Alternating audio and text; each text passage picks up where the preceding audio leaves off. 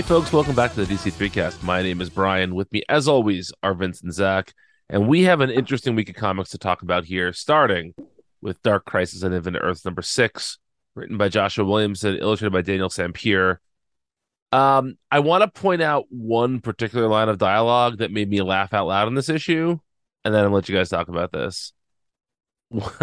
uh, an infected Slade Wilson shouts, You promised me the end of the legacy heroes. Yeah, I mean they've been doing that this like I feel like there's a line like that in almost every issue. that was the most the most Oh, on the sure. nose though one Is- so is- far. Is Deathstroke Dan DiDio? I mean, he's bald in this, right? They they shave his head Yes, essentially. he is a mohawk. Oh, sorry, he's a mohawk. So yeah, okay. Well, they they couldn't they couldn't go full on DiDio for uh you know for, for legal reasons. So this is the closest closest they could get him. I mean, I already uh, months ago, I think in the first when we talked about the first issue of this, I said, "Oh, Deathstroke is being drawn like Dan DiDio. He has the same like goatee around his mouth." And I believe in one of those early issues, he he does literally say, "I'm going to kill Legacy." Yes, he does. Yeah, That somehow feels less on the nose than this, but it's they're both they're both Yeah. pretty. Uh, s- slightly, but like they're they're they're making no bones about like. I mean, that's what you do these days in in all of media, not just. I was just talking to somebody on Farmers Only the other day about, um, uh, the Disney Star Wars stuff, and Uh-huh. somebody was somebody somebody was saying somebody somebody I I don't know who they were. We weren't we were talking about them, not with them, but okay, um, they said uh, uh, Rise of Skywalker is not a retcon of the Last Jedi. There's there's all these story reasons for everything that happens in Rise of Skywalker, which is about the thinnest logic I've probably ever heard. But the fact of the matter is, there are like five lines in Rise of Skywalker at various points that are only exist to tell the audience remember that thing that happened in the last movie uh, actually it's the opposite right, right. you know like, like I want to say Luke literally. Skywalker says like I was wrong at one point in there. yeah So yeah, yes Somehow Palpatine has returned. yes. yep yep yeah yeah it's yeah. The yeah the stuff about about Rey's family blah blah blah. Yes. point being that's that's just what you do now in this stuff i guess in in in genre media or whatever. I i guess you can't be subtle anymore or you can't like it's got to be very it's got to be very explicitly about whatever it's about or otherwise like our lack of attention span just won't deal with it in any meaningful way Um, I I will point to uh Andor as the slight recounting of that, but that's that's fine. Well, that's, I mean, that is the one example I feel like. I mean, the reason that the reason that uh, that like actual TV critics are so excited about that show is because it's the one thing now that's not that. Sure, fair enough. You know, yeah. But even people are trying to make I like people are trying desperately to make it that sometimes. Like I saw uh I saw like a clickbaity headline that was something like um one of uh, Wullf Yularen is in Andor who's like a like a bit character from the original trilogy who gets like a bigger role in Clone Wars and I saw a headline that was like why Wullf Yularen is crucial for Andor and it's like come the fuck on you know like Uh, it- not at all crucial for Andor. No. yeah, No. no, yeah, Zach, you're absolutely right. Like that's that is just, I mean, it's the CBRing of of all media and it's just because like well i mean i'll even go let's let's even go back to like mad men um I just started rewatching Mad Men the other night Um, I'm so jealous. I did, I did it less than a year ago, but I'm so jealous. I, I don't know how i don't know how much you guys were plugged into like the social media discourse back when mad men was coming out but like in that last season everyone was like, "When are we gonna see the scene of Don jumping out of the window?" Yep. and I'm like, "Are you fucking kidding me, people?" But that's you know, like as a society, I, I this is gonna sound really like up my own ass and fart sniffy, but like that's all we can handle these days. It's got you have to spell things out, otherwise people run online and come up with their they let their imaginations run wild, and uh, and we can't be having that. I, I could talk about this all day. I don't want to because we have we have so much to talk about in this episode. Well, this um, discussion's more interesting than the sixth issue of Dark Crisis on Infinite Earths. Well, that that is certainly true. Uh, I was just gonna say I don't know if either of you are familiar with the movie Twelve Monkeys, but there's mm-hmm. there's a line at the end of Twelve Monkeys that at the time uh, created like a fair amount of fan discourse, and it, it's so novel. I think people had that converse those conversations in person and like nobody yelled about it on Twitter. If 12 Monkeys came out now, when that guy says I'm in insurance on the plane, people would have had the most bullshit takes forever on it. And uh, I'm glad I lived in a world before that, essentially. I was like 10, but still, you know, mm-hmm. 12, whatever I was when 12 Monkeys came out. Um anyway, yeah, this here's the thing. And we've said this before there is some really effective stuff in each issue of Dark Crisis. However, the plot of Dark Crisis has not been moved since the first issue. It's the same thing that's happening in slow motion. And I've probably referenced this on the show before, but like I one of my favorite novels is The Mezzanine by Nicholson Baker. It takes place on a morning ride up an escalator. It's an entire novel takes place in someone's head, like a 50 foot journey. I can dig that kind of media, but a a superhero crisis event should not be that uh, should not be like that. There's just there's so little that happens each issue. This really feels like a one shot or a two parter that's gotten stretched over seven issues now, and I'm the one who's probably highest on this book of the three of us. Yeah, I don't even think I'd be generous generous enough to say that there's been like good stuff in every issue. like I don't, I can't actually tell you anything that's happened in this book so far. um, I'm being, I'm being like facetious. Obviously, I really, I like, I know stuff has happened, but, um, yeah, it, uh, it is funny even to me that like I feel like we've talked about this before about how DC events have increasingly become just like getting to the ending. Like all that matters is what comes next. Yes. Um, like the events are now just prologue to whatever the new status quo shift is. Mm-hmm. And so we're all just kind of like waiting for the last issue to see how that lands. And it it has never felt so blatant as with this book, I think, where it has just been six issues of nothing. And now like everything is kind of resolved to the point where it's just like Deathstroke versus everyone. And which, by the way, yeah, pu, yeah. Well, it, and it's just like like the the the pariah stuff doesn't really matter.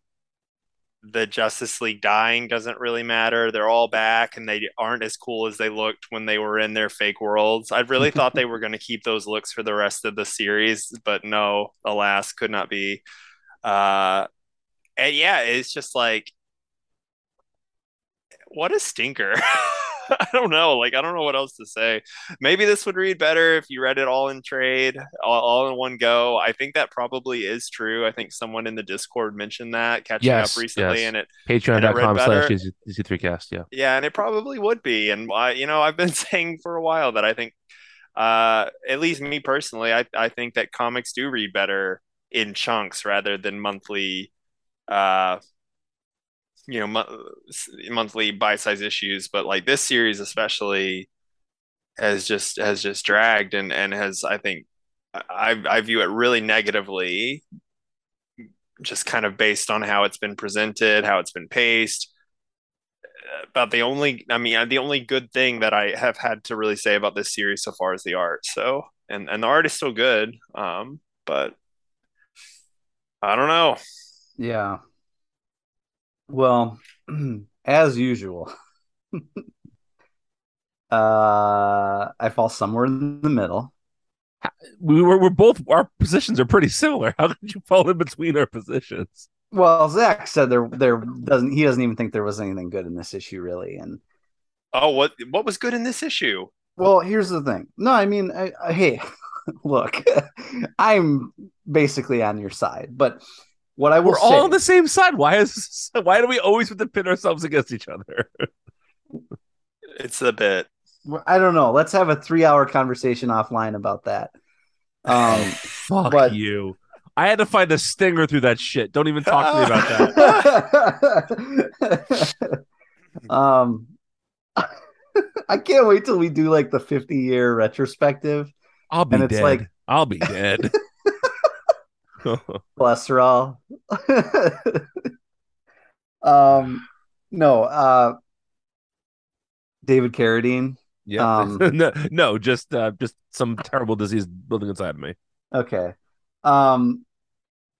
Uh. So what what I like about this issue and really about this comic in general, if I if I'm being generous, is and a lot of this does have to do with the art, but there are some individual moments or pages where like if you were to pluck that out and make it just like a piece of original art you owned or a poster on your wall um what they're effective uh in in in using the DC iconography to replicate some replicate or echo something from the past that is intended to generate like a nostalgic or emotional response. You mean like when Jon and Clark do Teen Gohan Super Saiyan 2 Father Son Kamehameha. Correct. That's one example. Or even just Jon charging into that fight and saying like uh, this is a job for Superman or something like that. Yep. Mm-hmm. Um, there have been a couple of sequences with the Green Lanterns, but the, the problem is I, I can point to a, a dozen or two of these across the these six issues. The problem is, first of all, some of them feel like they're used multiple times. Like the Green Lanterns showing up like coming out of a, a, a portal or something has been done like two or three times in this it series has, yes, at this yes. point. And we all love the Green Lanterns, and but and that's we love the Green Lanterns, don't we, we, folks? We love we love them, don't we, folks? Not so much the new ones. Not we did we didn't like. I did though. No, no, no we love we love Jo Mullein. I did. The character I'm playing does not. Oh, I thought oh, this was a I just thought this was again a dig at me liking the uh the um crap, who was the writer for that last Green Lantern book? Oh uh N.K. Jemisin? No. no. The uh the John Stewart one, the the one that looked like shit. Oh, Geoffrey Thorne. Geoffrey I forgot Thorne, that yeah. book even existed. well, no, it wasn't that. It was um I think was... about it all the time. It was one of I'm Donald sorry? Trump. It, it, was one of Donald Trump red Far Sector. That's that's what I was doing. okay. what a world! What what a world! Know, I don't know if a world exists in the multiverse where Donald Trump would read Far Sector. uh, really, the young animal. Was, really, the art was very good.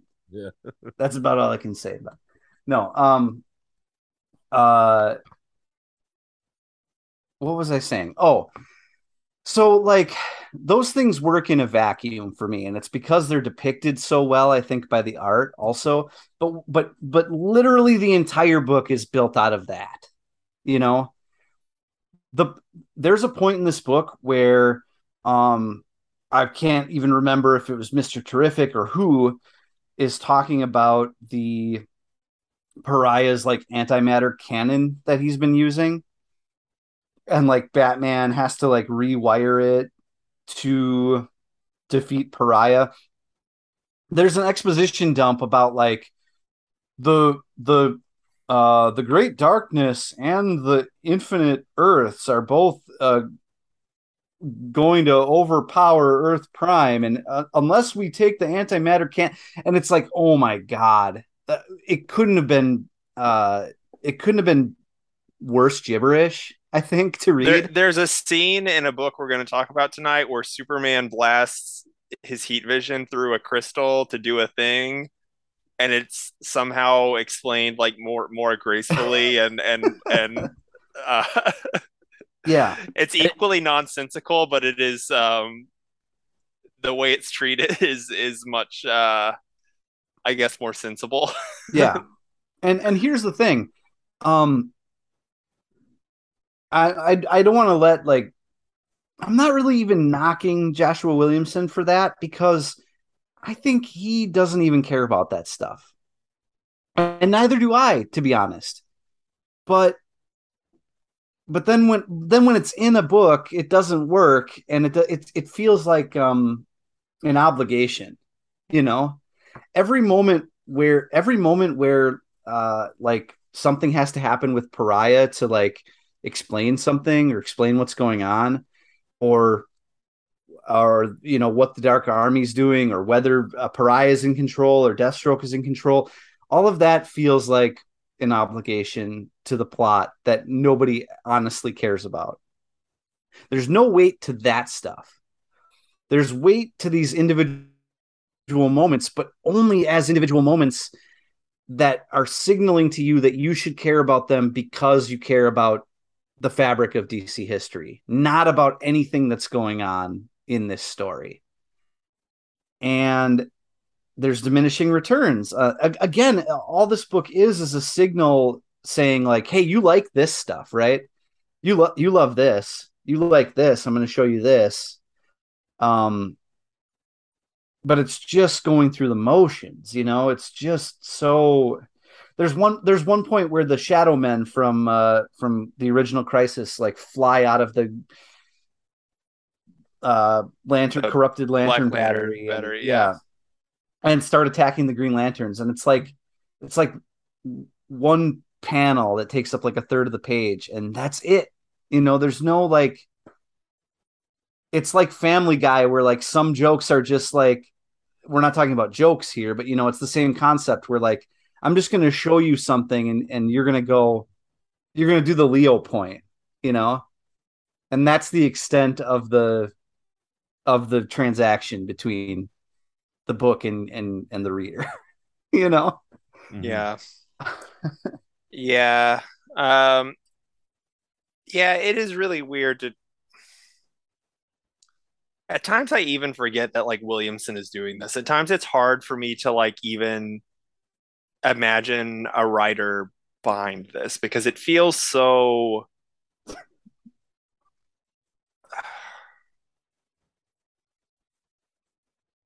auto-generated in a way, you yeah. know. Um it really does feel like you trained a an AI on 80, 90 years of DC Comics, and this is what it spits out. Maybe they did. Honestly, like I that's a really amazing observation, Zach, because it really does feel like um that. exactly. Or at least at least 40 years, we'll say. yeah. Um maybe 50. Um and it and it's also like I, I want to talk about something other than this other than this book, but I can't like help thinking about like going back to the beginning of Infinite Crisis. I mean, Infinite Frontier, um, and like how much interesting potential was there. I find myself continually mixing up uh psycho pirate and pariah because i keep thinking about how cool the psycho pirate stuff was at the beginning of uh, Infinite Frontier and how he kind of filled the role that Pariah later took in like the early stages of that stuff. And then I don't even remember what happened to Psycho Pirate now. Um, but he just got yeeted in favor of. What uh, was it? Wasn't he on the the Earth that like Barry got stuck on? Maybe I don't remember. I really, I literally do not remember. But just like remember how interesting that stuff was and like Darkseid's involvement. And now like everything, the thing that is like the most frustrating with this is like the whole Great Darkness thing has stripped everything of any kind of like meaning or import. Like we're being thrown all of like the you know great DC villains or whatever. They're all together, but they're all basically just like zombies, or you know, it's like it's like an even we've talked about this before. It's like an even less interesting version of Blackest Night or something, but it's like the stuff with Darkseid was like really cool and interesting, and he's like, oh, their Darkseid's back and he's big and he's important again. But now like Darkseid's just like a bit player; he doesn't even matter. It, and and just like the way that the story has been constructed and it, it is just like stripped all like urgency and meaning and gravitas and uh everything everything has just been stripped from the story until there's it, it feels like a, a a resource that has been so like harvested that it's just like there's just a husk remaining that's how it feels to me mm-hmm. I, I think all that's valid you know uh, it's a bummer because i think that williamson has been doing relatively interesting stuff at dc since rebirth i think he's been one of the more reliable oh yeah like flash guys. was really good uh, for the most part you know um, yeah and I also think that he is. I think that the if you're if you're a person who who like who, who I used to be in in my period between reading comics, like after college and my last sort of dive in as an adult, I would just go online and read what happened, big picture in events, because I cared about the plot. I didn't care about the minutia of it, and that's the darkest time of my comics reading life because ultimately I don't think you should care about plot that much in comics. It's about everything. I mean, the plot needs to be good, obviously, but there are so many other things that need to be good also. And I feel like if you're just looking at the plot of this, where this is going to end up, I think all of us would have co-signed before the event started. Like multiverse is back, blah blah blah, whatever the things are, I think we all would have been like, yes, this is a good thing. And I think we also will all feel good about the fact that it looks like there may not be a major character death in this, although uh, Oliver Queen is missing in this, and there's a panel that kind of makes it look like Booster Gold, Blue Beetle, and Steel all get like wiped out by Pariah, but we don't get any confirmation on that. But I, I just think that this is this is an event that is not about taking anything off the table but rather adding a bunch of new stuff to the table or at least putting stuff back on the table. And I think that's ultimately where DC should be going right now with after a decade and a half of just taking things off the table. It's nice to get it's nice to be in a position that isn't that. Yeah. But just because the ends are going to be what we want does not justify the means of this boring event book. Right. And and we've also talked about before, we thought that this was where things were were going to were going to be after death metal too. Right. We thought we thought that all the things that you said that are probably going to be after Dark Crisis, we thought we would already be there, but we had to do an additional two years of song and dance mm-hmm. to get there. Um, and you know, it's probably Geoff Johns' fault. So we'll get to that in a little while. Um, any other final thoughts on this from either of you? Mm, I'm I'm interested to see what happens in the last issue. And uh, I want to retweet your Daniel Sampere is doing good work. Yeah, yeah, absolutely. I'm right. very excited for that Mark Waid one shot that's coming out. The yes. Big Bang. Yes, absolutely. All right, up next is the Death of Superman 30th anniversary special. Um, this is there's four stories in this. Each are handled by more or less the main creative team for the four Superman books that were happening at the time of the Death of Superman. So it's Action Comics, Superman, Superman, the Man of Steel, and Adventures of Superman. And um, I just want to say, like, whether or not this book is good or not will depend on your, I think, a number of of personal opinions on people but it's really cool that first of all, it's very lucky that all of these creative teams are still alive and still doing work in comics. And it's especially cool that DC is recognizing them.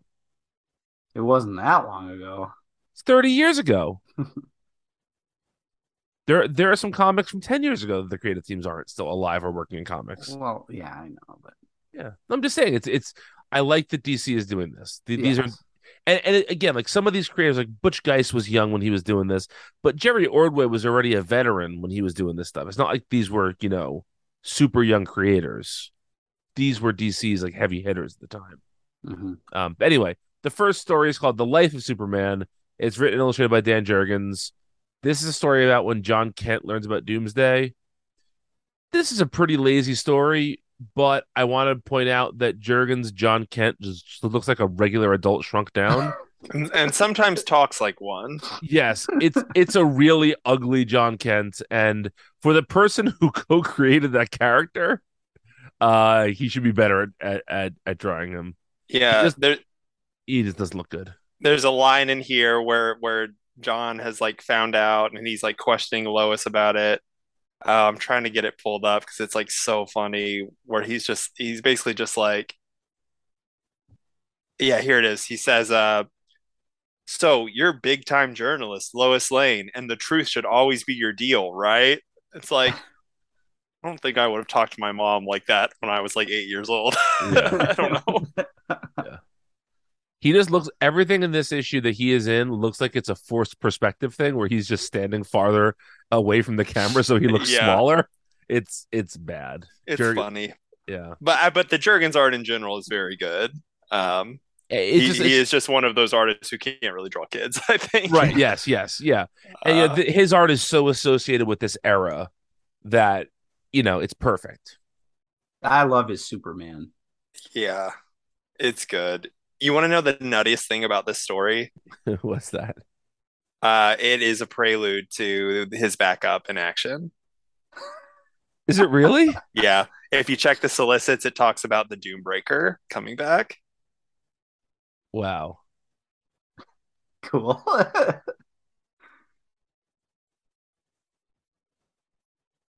Vince, what do you think of this? I mean, yeah, it's it's you're you're reading it for the for the Jurgens return to Superman art, and aside from what you said about Jon Kent, which I agree with, um, you pretty much get that. Now, the one thing I will say is, I could be I could be wrong because I haven't read like the entire like all the Death of Superman stuff, mm-hmm. but I feel like the layouts here I feel like the layouts here are more modern um, compared to that stuff from the 90s. And so I feel like it has a slightly different visual look to it, even if the the actual like line work is is very good and very what we expect from Jurgens. But uh, maybe it's the coloring too. Uh, you know, technology's come a long way since then, but the art doesn't even though even though it's Jurgens, it doesn't like scream '90s too much to me, which I uh, think I, that can either be a good or bad thing depending on how you feel about that art. I feel like it is the coloring. Now that you yeah. mention it, I think that's I think that's got to be it. The other thing is, if you're if the biggest piece of Death of Superman you've read is that final issue, that entire issue is splash pages. Right. Yeah. So, yep. so, maybe you're just thinking of that as you maybe. Know. Yeah. Yeah. I'm. Yeah. I'm, Did I ever tell you guys that the first way I consumed the Death of Superman was the Roger Stern novelization? Yes, you have. Yeah, you have. That's awesome. I love that. My first way was the uh, video game. Oh, nice. yeah. Um, my first way was uh, reading my cousin's issue that he bought. He opened the uh, the poly bag. Oh man! And uh, I, I, think he might have bought two, but I kept one polybagged and one not. I remember reading, going going to his house the day it came out and reading it. Whoa! Surely that thing is worth like millions at yeah. this point. I had a polybagged version for a while, and I sold it when it was probably worth like thirty bucks, mm. and that's got to be way more than it's worth now. So, um, yeah. The um, only thing worse than that when they did the Return of Superman when he came back, they did that issue in a white poly bag, and everybody ordered it thinking it was going to be as big as the death one. And one of the comic shops I used to go to as a kid would give you three of them with every purchase you made because they ordered so many of them. they would just give you three of the polybagged uh, Return of Superman ones. That's that's that's how but that's how much of a bust that was. One one for kissing, one for not kissing, and I, I don't know what you do with the third one. Yeah, exactly. Yeah, you you can buy the uh Death of Superman in a poly bag now with the armband still for it looks like uh about 20 or 30 bucks. Mm. So and they're claiming the Adventures of Superman 500 poly bag is worth five. Again, I cannot believe that's true, but anyway. Well, things do become more scarce over time. People lose them. There are so many of them, though. There were so many of them. Anyway, um, any other thoughts on this story before we move into the next one? Mm, no. Second one's called Above and Beyond. It's by Jerry Ordway and Tom Grummett. This is about the Kents looking through their collection of Superman clippings. It does not have the fatal heart attack that would claim Pa Kent when uh, after Superman dies. This was fine. Whatever. Yeah. You know, the biggest uh, miss, I think, uh, with this, I wish that they had done it like. I know, like in the Triangle era, like the books were still telling individual stories. They didn't like completely go like one part to another, but it would have been cool if this was all like one long connected story. Yeah. Uh, and, and it was, and like half this book is the Jurgens story. Yeah, yeah. These other, these other, are, are these others are like eight to ten pagers, so they're kind of uh, they're not the main attraction, unfortunately.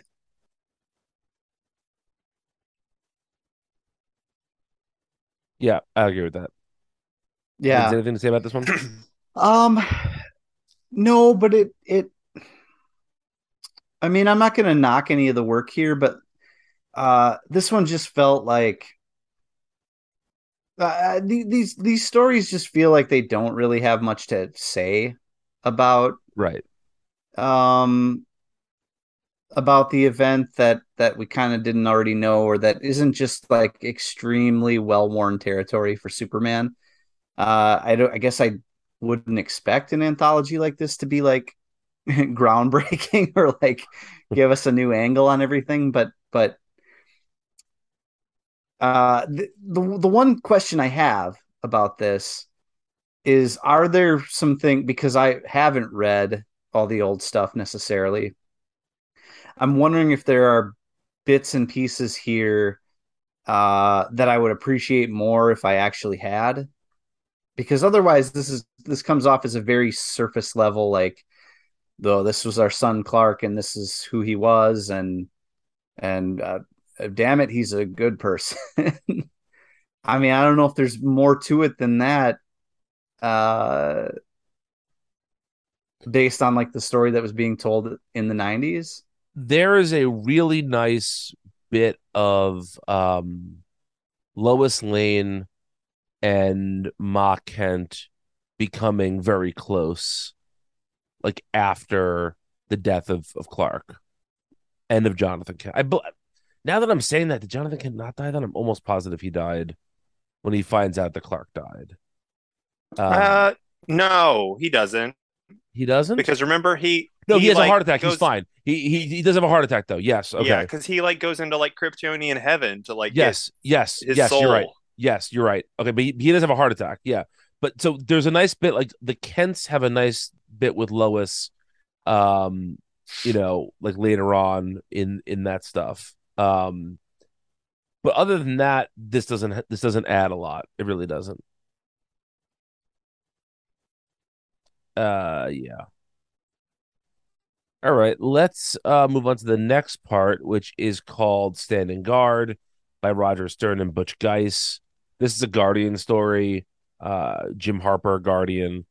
And again, like if you were reading these books at the time, Jim Harper was a big part of them.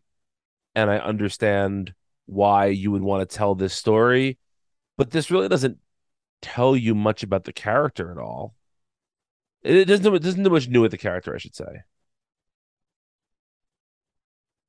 Uh yeah. It's more just like uh it's almost like a tone piece for me, you know. Yeah.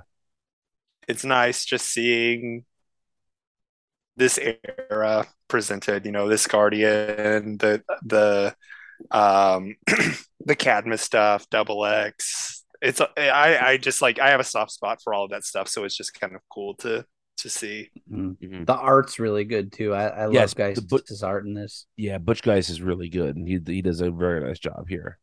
Mm-hmm. The shading, it's very moody. Uh, again, I, I I don't think it's like I don't think it looks straight out of the 90s, but there is some there's some technique done here to kind of emulate a little bit of that. At least at least more than the other stories in this did. Mm-hmm. Uh, the coloring is a little bit different. The shading is very evocative at times. Yeah, the art is definitely the highlight of this one. Um, but like you said, Zach, it, it is nice to just be reminded of this era.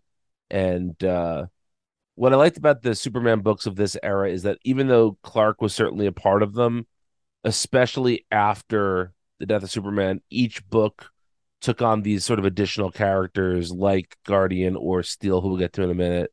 And um, you know, it never really lost its Superman focus, but it did this nice job of giving you a Superman story through the lens of these other characters, and you definitely get that in here.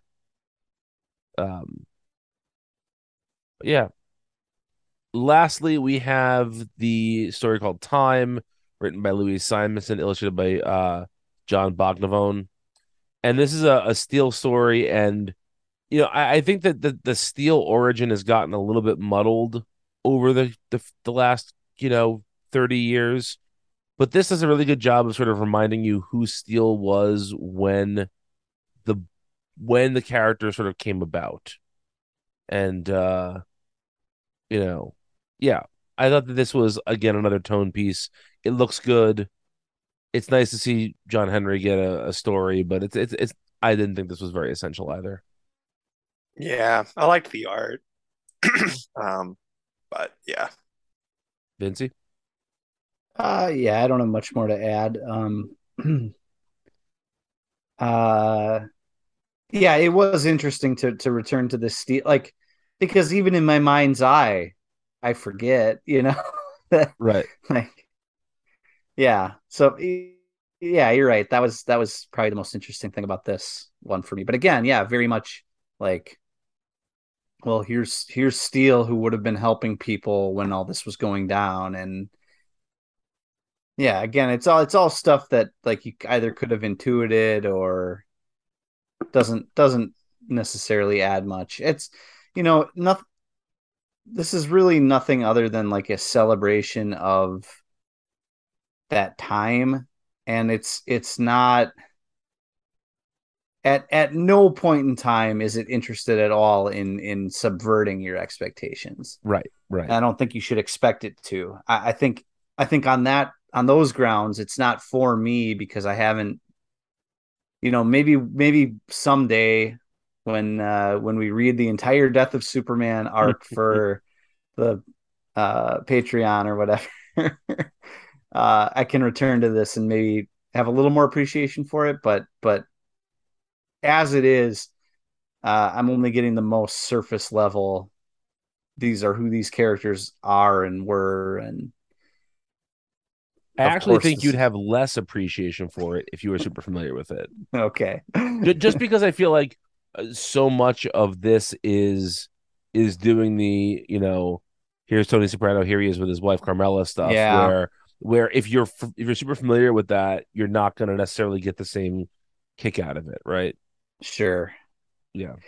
It reminds me of like when people would get excited that uh, Marv Wolfman was writing a another story with Raven or whatever because they just remember liking Marv Wolfman. It doesn't matter if the story's any good or not. Right, right. If this book should exist, it's yeah, that's kind of what this is too. They need more Raven Daughter of Darkness no matter what. Absolutely. Yeah. All right, well, let's take a break and uh, strap in, folks. We got two books more to talk about, and they're both going to have some conversation around them. So stay tuned. Hello, denizens of Earth 1218. We are the hosts of Make Mine Multiversity, a twice monthly podcast. I'm Jaina. And I'm Elias. Make Mine Multiversity is your handy guide to all things Marvel. Each month, we get into it with long looks at the careers of Marvel creators, characters, themes, whatever. Sometimes that means we dig into all things X Men, sometimes we do a book club for Marvel series past and present, and sometimes that means figuring out which series is our heavyweight champion. Coming down by good old Skylaser to your podcatcher of choice every first and third Friday. Excelsior. Excelsior indeed. And we are back with it. Uh, should we talk about the, the should we talk about Wildcats first? Because that's gonna be a quicker discussion. Sure. Sure. All right. Wildcats number one, written by Matthew Rosenberg, illustrated by Stephen Segovia. Um, all right.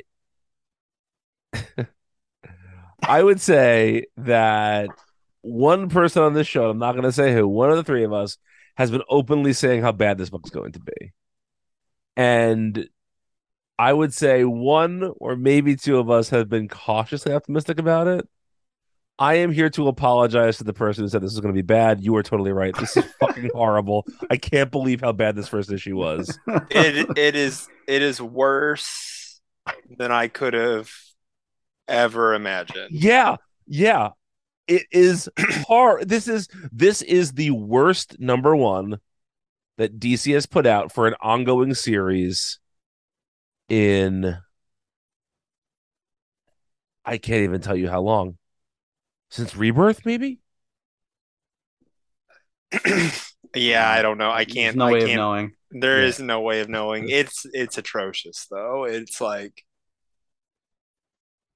the writing is so bad. First and all- like sorry, go ahead. no, oh, I was just gonna say like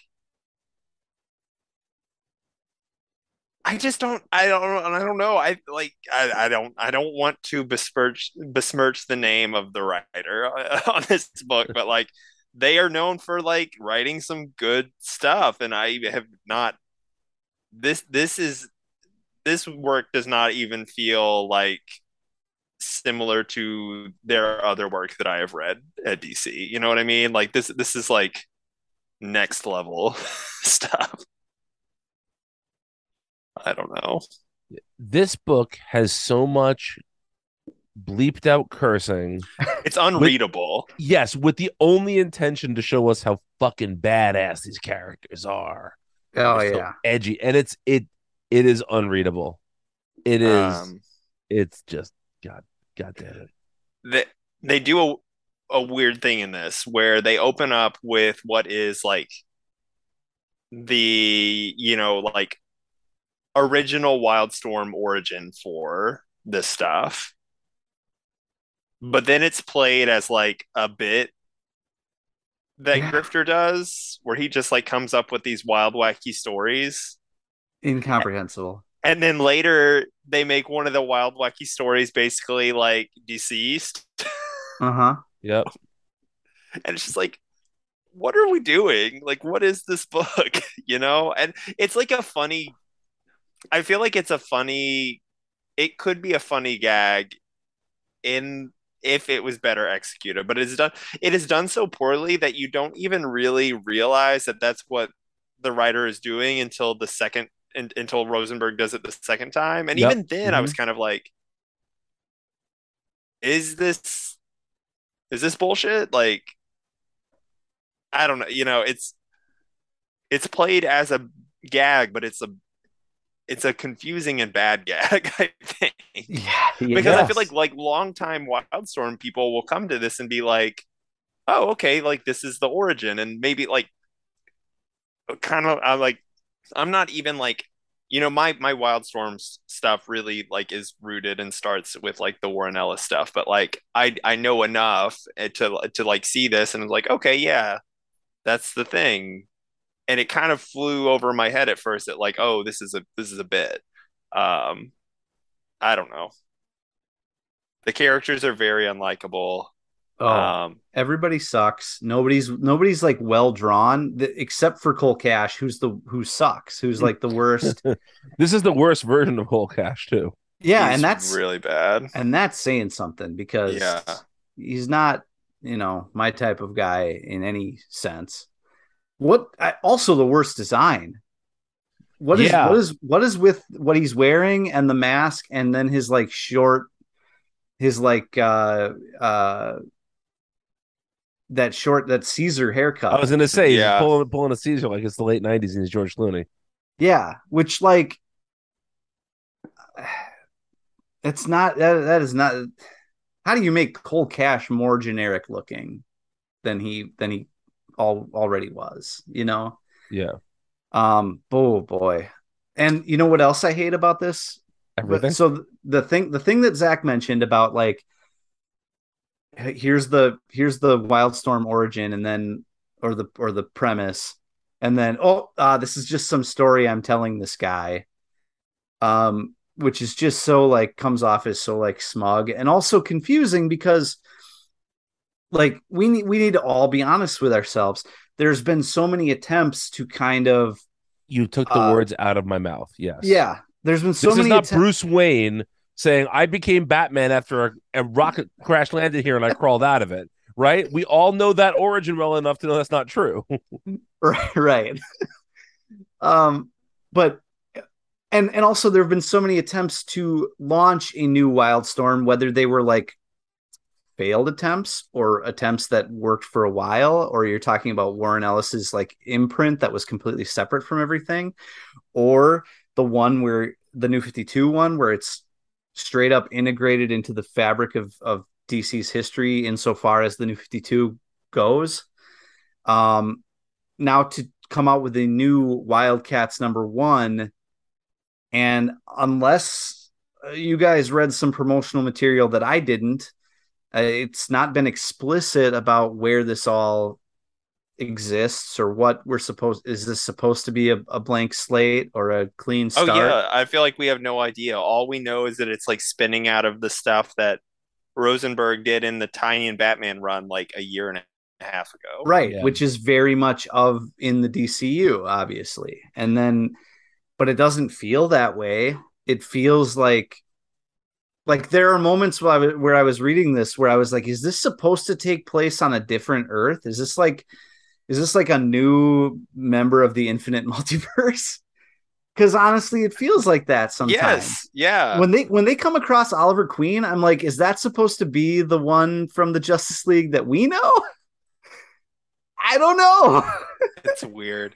Can we talk about how bad it is that this Caitlin Fairchild, who is like clearly like a young child, but when she powers up, she gets big and has giant boobs.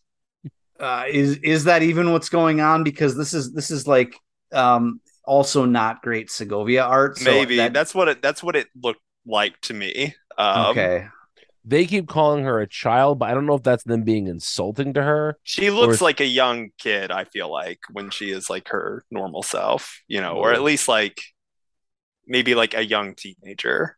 That sucks. Yeah. Um Yeah, that's that's no good. Um the other thing I hate, I, I didn't even actually mention what it was what it was um, there's a bit that they repeat a couple times where like, like Grifter says, "My name is Cole Cash. People who don't like me call me Grifter." And then mm-hmm. later, uh, her name is Xana. People who don't want to live call her Zealot. So they're doing, they're very much doing the thing where it's like, oh, these superhero names, these these aliases are are so hacky and so corny. Uh, so so if you don't like me, that's what you're gonna call me. you know? Yep. Like fuck off with that. It's it's the year 2022, okay? We're we're over that. Um it's also terrible as a first issue if you're if they're trying to rope in anybody who might be interested in Wildstorm who is uninitiated. Good luck. Um because you, you have no idea why any of this is happening uh, or who these people are. And again, like Cole Cash is the only one that's that the only one that's kind of like like fleshed out as a character a little bit, but it's just it's all through shorthand. Like, oh, this is the Han Solo, uh, except you hate him. You know what like the okay they run into that scientist who's like doing when he finds out that they're doing tests on on the monkeys oh he blows his head off yeah. How oh man, how how edgy. how edgy. And then uh later Have you ever seen the movie Men at Work, by the way? Yes. There's a there's a part where Charlie Sheen punches somebody and says, "What's that for?" And he says, "For the environment." And that's exactly what the scene was. It's just Mhm. him Yep. basically just making a, a very clunky political statement, Yeah. which doesn't fit in the with the character or the book at all. And then later he gets into a, a bar fight while he's drinking a beer. And then he like halfway through the fight, he turns to the bartender and he's like, I'll take another one when you get the time. Like, Fuck off. That's so that's so like well, look at this unbothered badass who's bleeding from his nose and you know what I mean? It's Yeah. so like ugh. I can picture like this is this is the Ryan Reynolds character from the Blade movies. You know, Uh, I believe it was only one Blade movie he was in. I could be whatever. yeah, the third one. I think you're right. Yeah. Yeah, this sucks. Um this is very bad. oh. I think it's been a while since we've been this openly hostile about a book on this show. Yeah, I was like moderately excited about this book. I don't want to read a, a, another issue. No, I, th- I, think, I think I'm done with this book. Yeah. So, Yeah. Well, you know, so before we round it up, then just to respond to what you said, Brian, about it's been a while since we've been this down on a on a new book. I think a recurring theme on this show is that we've talked about we've talked about how like um the big two are generally so savvy at making comics that are at least passable, you know? right. like I feel like like the editorial staffs at these two companies are smart enough these days where the worst books are like just inoffensive, unmemorable. They're not making these wild choices that that um are just ill-fitting, you know. Um nobody's doing nobody's doing like like I feel like everybody's playing safe enough that nobody's doing like really cringy stuff anymore that you're gonna look back on and like, ooh, that was really politically incorrect or that was a, a problematic choice. Yeah. This I feel like this book though is just it's littered with the types of bad choices that um from like eras of comics past, you know. The just the characterizations of these characters just being they seem like they're from that murky mid 2000s era where you would get really off-putting abrasive comics because in the name of being edgy kind of Yes. like you said you know that Yeah. they don't really Yeah. do anymore Just my last question for you, Vince, is uh, would you say that all the creators here were wearing bad idea jeans? yeah yeah i would Okay. Okay. um oh you oh you want to know what the the worst thing about this book is And then we have to move on because we have Yes, another yes bizarre book to talk about. Yeah. uh Cole Cash is wearing Spike Spiegel's jacket and jacket and and undershirt collared shirt uh combo from Cowboy Bebop. I didn't notice that, and I'm not. I don't even want to look to confirm it. Go go back and look at that and and and tell me that it doesn't tell you everything you need to know about what the creators think that they're doing here and they're not. anyway, All right. we can we can move on. Let's move on to a book that I don't even know how we're going to talk about it because it's Dude. just, it, it is something else altogether. I And- want Zach to go first. He That's is going to. He is going to. This We're, is Spike's jacket. My Alright. we're talking about the new Golden Age one shot, written by Geoff Johns, with a slew of artists: Diego Alorte, Alortegui, Alortegu. I don't know how he's. Sorry, Brian. I just thought of you should just pronounce it the way that. No, don't. No, I'm not gonna do that. Uh, J.P. Mayer, Jerry Ordway, Steve Lieber, Todd Nauck, Scott Kolins, Viktor Bogdanovic, Brandon Peterson, and Gary Frank. Uh, Zach, start us off with this book. this is really good.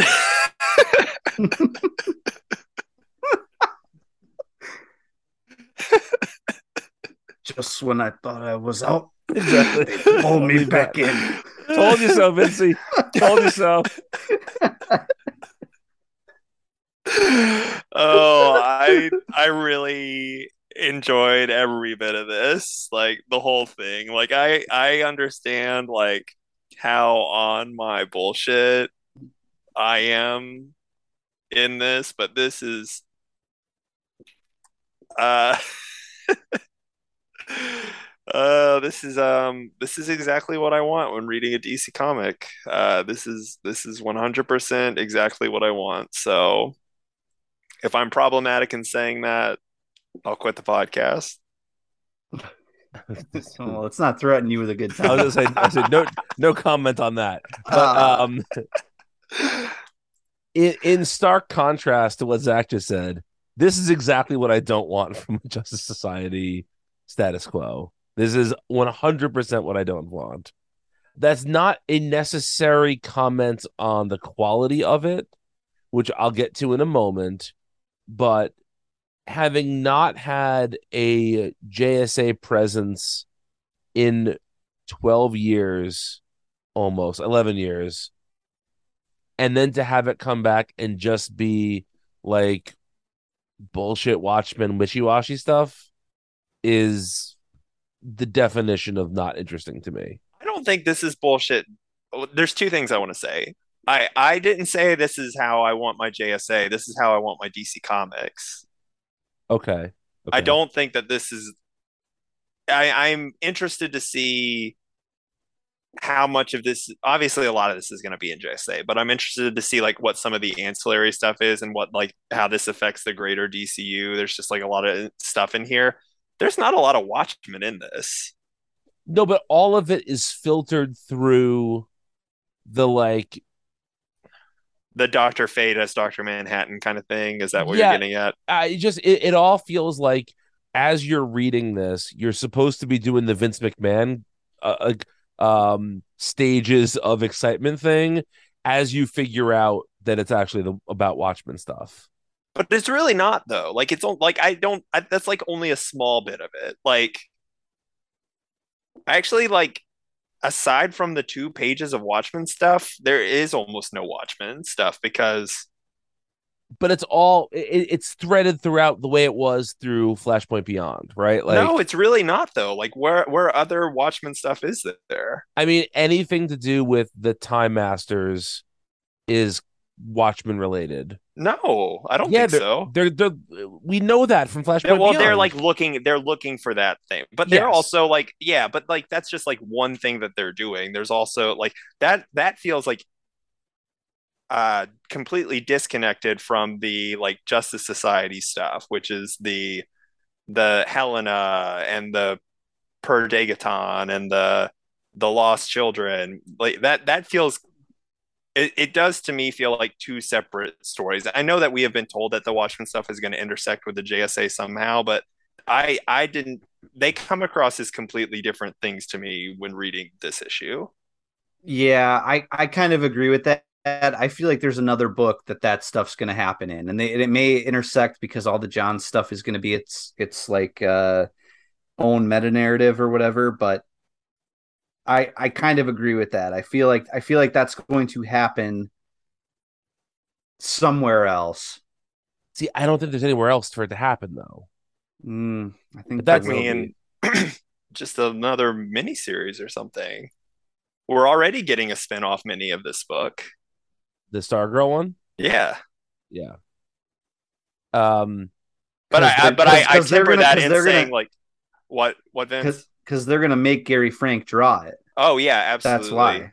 But I I do think that somewhere in like some interview, John said that the Watchmen stuff was. I think it's in the solicits. There, some Watchmen characters have been mentioned in the the JSA solicits. So, mm-hmm. if I'm not I may be conflating that with this issue. I, I honestly can't remember, and it there's just, no way to check. Yeah, it just seems to me like this is like these two stories are going to be intertwined. And the other thing is this I feel like I'm talking out of both sides of my mouth here because, on one hand, the Helena Wayne stuff is clearly Earth 2 stuff, right? Like it, that, her story is a story that takes place entirely on Earth 2. And yet, the JSA stuff that I really enjoy, the modern day JSA stuff, was all stuff that took place on Earth. It's like the Earth One stuff. It's after Crisis, where everything was merged. This so this is this is both like I like the multiversal stuff coming back, but also this is not the JSA stuff necessarily that I would want to get. I don't want the Watchmen stuff, and Per Degaton is like he's a very classic JSA villain, but he's a he's an obnoxious JSA villain because they use him to do all the worst timey wimey time travel stuff. Uh see, you know, I you know, I the fact that you even say timey wimey, you, you know that you are catering to me. Like, I know, I know, but that is the, but that is not this what is, I, again, he, this is he not what is I want. stupid, sexy, evil David Tennant in this. Yeah, yeah, Yeah, yeah. He looks so cool. That scene, um, the um, I'm not sure who the artist is. It might be Nauck of like him. It's uh, it's like page twelve in our in our review copy where it's like him like in shadow and all the like lost children around it like that Mhm. i'm i'm like hooting and hollering you know like this is so dumb it's good i love it Yeah. um it i i was grinning the entire time i was reading this I know you were. But you say that it's clearly earth 2 the helena stuff probably is but there is still some earth you know uh, like normal Earth. and i'm i'm i'm very curious to see what the distinction is post dark crisis like how all this multiversal yes. stuff works Yes. because like the Khalid Doctor Fate stuff, that's clearly like our Earth. Well, yeah, I think. yes, absolutely, that is our Earth, and and and there is, again, it's just this just feels like Johns had like four ideas, and they all wind up in this book, even if they don't necessarily connect in ways that make sense right away. Like the Helena stuff is not really JSA stuff, but it kind of is. The Khalid stuff is not really JSA stuff, but it kind of is. The Watchmen stuff certainly isn't JSA stuff. Um, it's just it's it, and then the Per Degaton stuff is a brand new bit of of you know JSA lore with these with the lost children. Um, I think that there there could be good stuff coming out of this. It just is very much not what I hoped it would be. I I do wonder how if this Helena stuff is really Earth 2 though, because there the the part that makes me question it is there's the bit where Helena finds out that Bruce is Batman and Catwoman, Selina goes after him and and and says something along the lines of like after what happened to Tim, after what happened to Stephanie and Damian, Right, and, and, right. and and those are characters that are way more strongly associated with Earth One. Not to say that they couldn't exist in Earth Two, but also there's a line about the Joker's son. What is that? even? Yes, yes. Well, that's been isn't that one of the lost children? Uh, or no? Well, that's there's the. Did you read the back matter? I did. So there's the Harlequin son, but she he is the the son of the Golden Age Harlequin. Yes. Oh, okay. And not Although Joker. his his father is unknown. yeah, it's a, yeah, okay. It's the All right. freaking Joker. It's the freaking Joker. No, it's it's probably the freaking Joker. it's it's Bruce Wayne. Oh, that's twisted. Anyway, Um, this is everything about this is just made for me. I think like I Well, this I enjoyed every thread. The back talking about the back ma- oh just like- god, that broke my brain. Well, that that's also made that's also made for me. You know me with my who's who stuff. Boys. Sure, sure. But it's like Um, fake who's who stuff, Well, these are all the lost children. right? But but I'm But like I'm, some of this is real though, right? Like No. no this this Yeah. this Aqua the Golden Age Aquaman is not from More Fun Comic 73 and stuff. I don't believe so. I don't no. believe so. That Okay, red this lan- that red stuff. lantern that red lantern didn't exist. Yeah, Cherry Bomb was not a character. No, I think all of this is is brand new. Well, John Oh. Henry Yeah, there was a John Henry and New Frontier, but not a John Henry Jr. Okay, you're right. You're right. So this is all like fabricated stuff. Yes. Yeah, which, which Although is although to me Thaddeus because- Brown is real though, right? Well, Yes, here's that the thing. yeah. Here's the thing. So, some of these are real insofar as like the, the the the actual like children characters are not real, but a lot of the stuff in the like you could In the back matter is real. Yeah. yeah, Yeah. yeah yeah yeah yeah. Yeah. Yeah. Right. Um, Um, But like, but like, that's even better to me. Like I couldn't tell with some of this stuff, and and in some ways there literally is no way to check because a lot of the, these issues that they're referencing aren't easily accessible. yeah. I mean, you know what I mean. I can't just get on DC Universe and look them look them up. I'd have to go to a website that shows me s- stupid, sexy Lois Griffin. Um, so and, and let me tell you, you won't last 20 seconds. You No, won't. this is the You same won't. thing. God damn it! You beat me you to won't. it. Um, but I kind Uh. of I like that even better. I I like that. I mean, you know, Geoff Johns' st- shtick was always doing these like really, eh, you know, at the time seemingly like very clever retcons that played really well with old continuity Uh huh. and inserting new ideas into old continuity to tell new stories. And that this is like the first time that he has really done that Uh huh. in a decade. Yes. I I will say. I mean, I haven't said what I thought about this yet. You haven't, no. Can, can I can I can I bounce that in here? yeah, Please. please. do. Well, as usual, I'm somewhere in between you guys. Um, I so Zach is totally in the bag for this, and I knew he would be. Like the second I finished it, I was like, "This is going to be the only thing Zach cares about at DC for the foreseeable future." Like, this is the only thing he's going to want to read, and he's going to be in whole cloth. And I knew Brian wouldn't like it because Brian tipped his hand like a week ago when he was like, he didn't want the Watchmen stuff dovetailing into into JSA or or, or to dovetailing into any of this, and I agree with that, but I, I don't know what to think. I, I honestly don't know. I'm interested in it. I don't know if I like it. Does that make sense? Like I am fascinated. I am in a similar boat actually. I, Okay. I- there is a lot of me that is that wants to keep reading because I don't know what's coming next. yeah. But I, When- I also Which is like the best thing in well, n- Cape okay, Comics to me. I mean, yes and no. Yeah. Yes and no. Well, okay, I obviously I I say that in that the real best thing in Cape Comics, which is like a genuinely good story with great art, is so rare that I can never count on it. correct. That is correct. I I I read um whatever happened to the man of tomorrow. Uh, I Mhm. re I reread it the other night because, for a thing I'm doing with Greg Matasevich, uh-huh.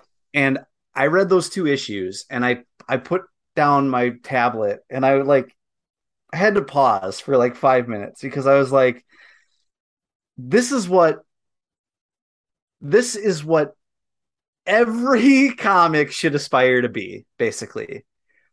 A full story told in two issues that is among the greatest stories ever told, that is perfectly executed in writing and art.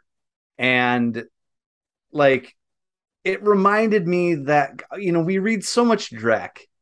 It reminded me that I actually do love superhero comics and they still can affect me.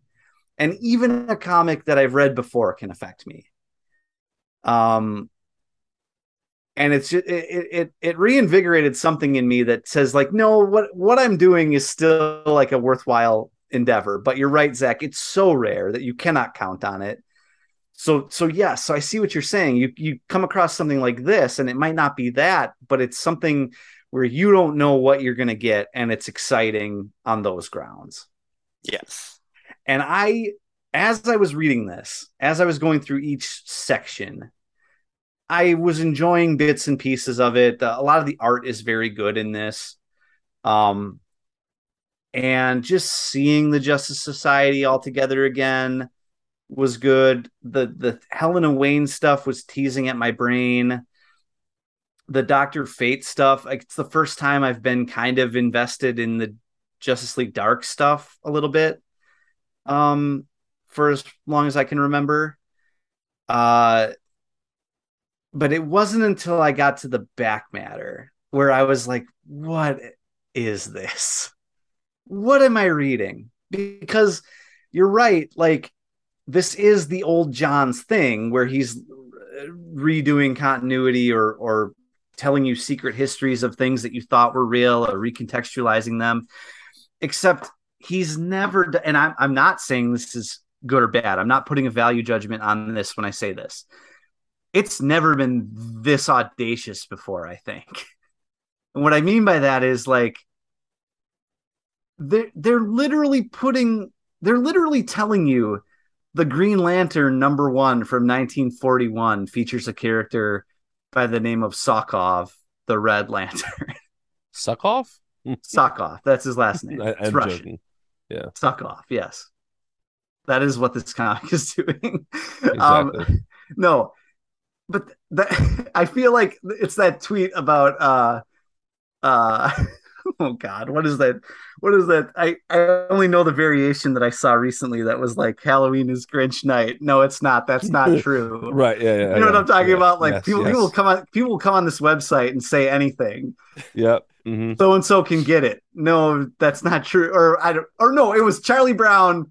Charlie brown has hose no he doesn't. That's not true. That's what it is. Yeah I read the, the back matter and it said Green first appearance, Green Lantern number one, volume one, 1941. And I said, No, it's not. That's not true.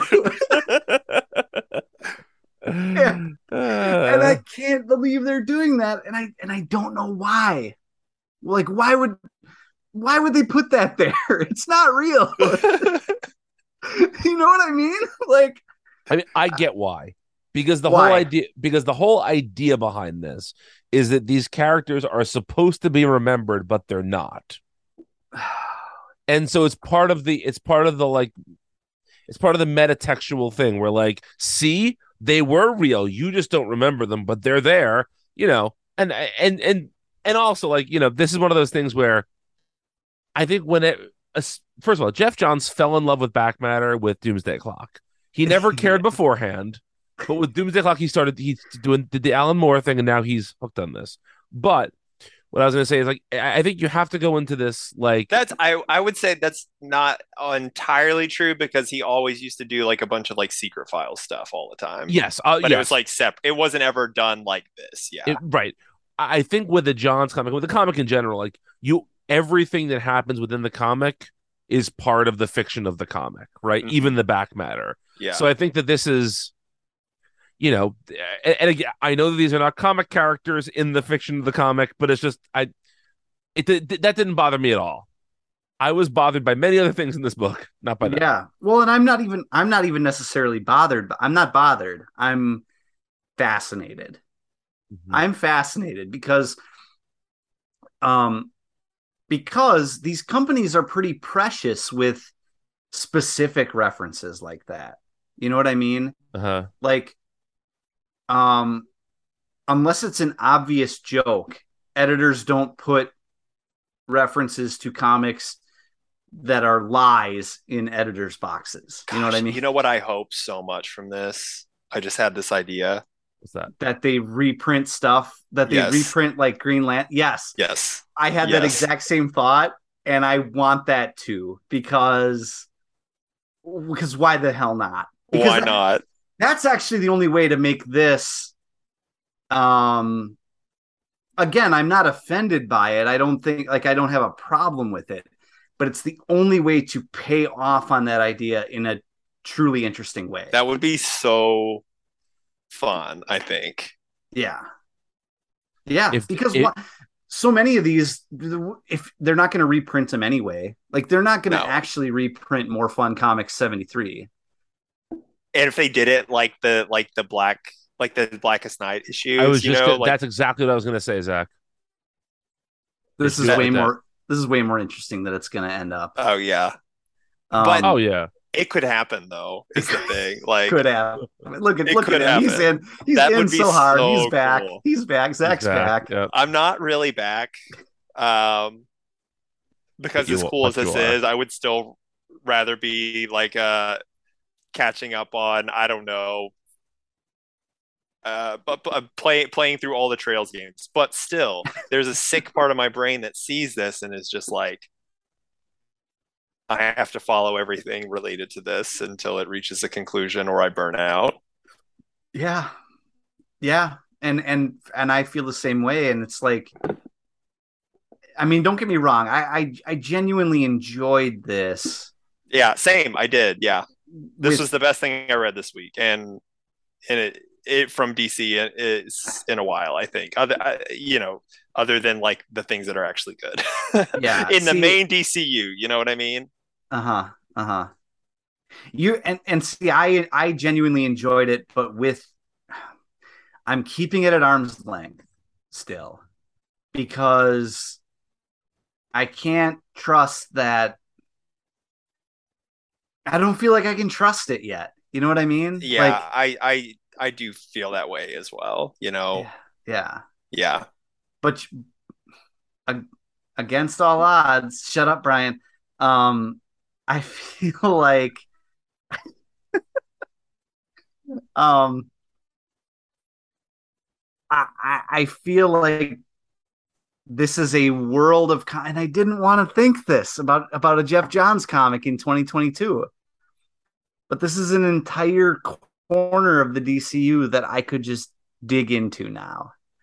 And now I feel that way about the Johns corner and I feel that way about the Mark Waid corner. And that's literally all you need. And that's all I need and it it disgusts me on a certain level because it feels regressive. It is. It, yeah. It, it, it, feels like we're going back.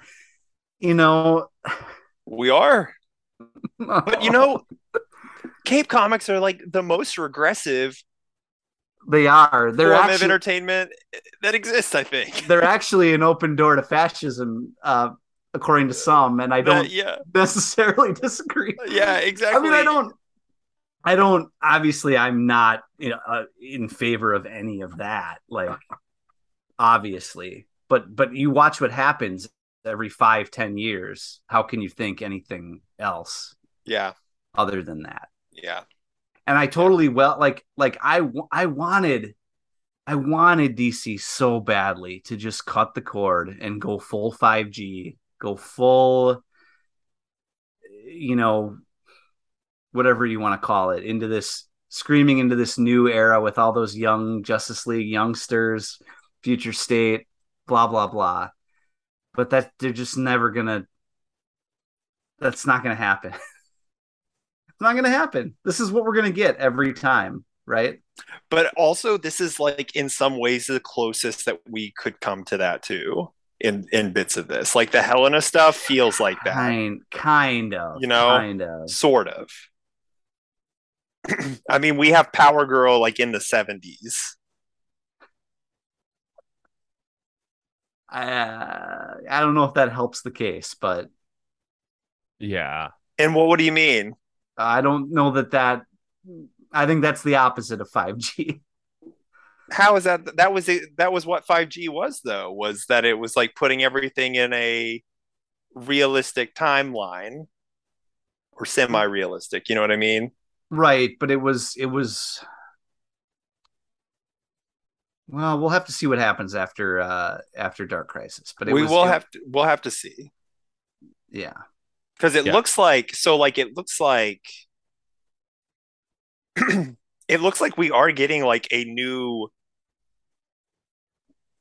Justice League, Justice Society with a lot of the younger characters, but it's they're still kind of like the old young characters. Well, yeah. So what I was going to say is it, the interesting way that this kind of all ties together is that it was announced uh, yesterday or today that Stargirl's ending this year. This is the last season of the Stargirl show, Oh, and a lot of what Johns is doing with the younger characters here is what he was doing with the younger characters on the Stargirl show. Like for instance, Beth Chapel was the Infinity Inc. version of Doctor Manhattan, Doctor Midnight, rather, and that character has been seen in all of the like Geoff Johns new stuff. Um, Yolanda Montez was the uh, Infinity Inc. version of Wildcat. She's been seen in all of this stuff. You know, like all of, again, just like he, I feel like this is Johns wanting to have his cake and eat it too. He's getting to bridge his comic stuff with his TV stuff in this book. Yeah. yeah. Against all odds, I uh, I'm here. I'm here for it. I'm gonna I am tempted to to buy this issue. Oh man. Well, see, here's the thing. I'm gonna have to buy it for my Who's Who binds. right. You will. So, you will. That's Look at- even look that's at- even sicker. that's even more aggressive. That's we, we are we are But you know, I you know I have to though. I, I can't know. stop myself. I know. Hey, guys, I'm right there with you. What aren't we all just trying to climb back into the womb? Yeah. All isn't the that time. isn't yeah. I mean we have been fuck. I I've been grousing for we all have when we did like the the crisis management just Uh-huh. talking about how much we wish we could just crawl back inside the year 2005 in DC Comics and here we are we made it yeah. you want to know what really put this over the top for me too? what In the Who's Who pages, the Legionnaire page where everything's blanked out Yep. and he's in Oh. silhouette. I oh, that is DC three nip like nothing else. that was me as Mc, Vince McMahon falling out of the chair. yeah. God Oh. damn it. And I don't want to be. I don't want that to be the case. Yet who yet who am I to who am I Justice Society Dark does that do anything for anybody uh, No, not really. yeah. oh Well, after this week of comics, I don't even know what we can talk about next week. But Vince, what is coming out next week?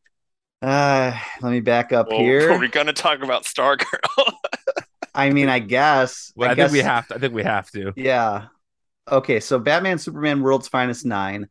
Batman One Bad Day Mr. Freeze uh number 1. Black Adam 6, Catwoman 49. Dark Crisis Worlds Without a Justice League Batman number 1, Dark Crisis Young Justice 6, DC versus Vampires All Out War 5, Deceased War of the Undead Gods 4, GCPD The Blue Wall 2, um, Harley Quinn the animated series Legion of Bats number 2, uh Nightwing 98, Stargirl The Lost Children number 1, Flash 788 and Titans United Blood Pact number 3. Boy oh boy. What happened here, guys? I, I, boy, I. So we're reading Stargirl for sure. We're reading Nightwing. Well, we'll, talk, we'll, we'll talk. We'll talk about it off, off off the air. Um, we'll let the folks have some mystery in their lives before. Nah, they they don't want that though. Okay, They want they want the mystery to be who the Legionnaire is. Well, that can be part of the mystery too. But Okay. until then, if you get in touch with us, two thirds of us are on Twitter for now. I am at Brian Idzanap. yeah I'm at the woke of Z and if you need to find Vince, he is. I'm on Twitter too. I've been unbanned thanks to. oh uh, yes, Elon Musk unbanned Vince. So where can folks find you on Twitter, Vince? What's your handle? uh, at At the real Donald Trump? no, yeah, yeah. Oh. uh, you, you, the the haters and losers Yeah. can't help that they're fucked up. exactly. A special September 11th, even to the haters and losers. My God, that was real thing that happened. Anyway, thank you all for listening. This was a bonkers show. Join us next week for maybe more normalcy. I don't know. Goodbye.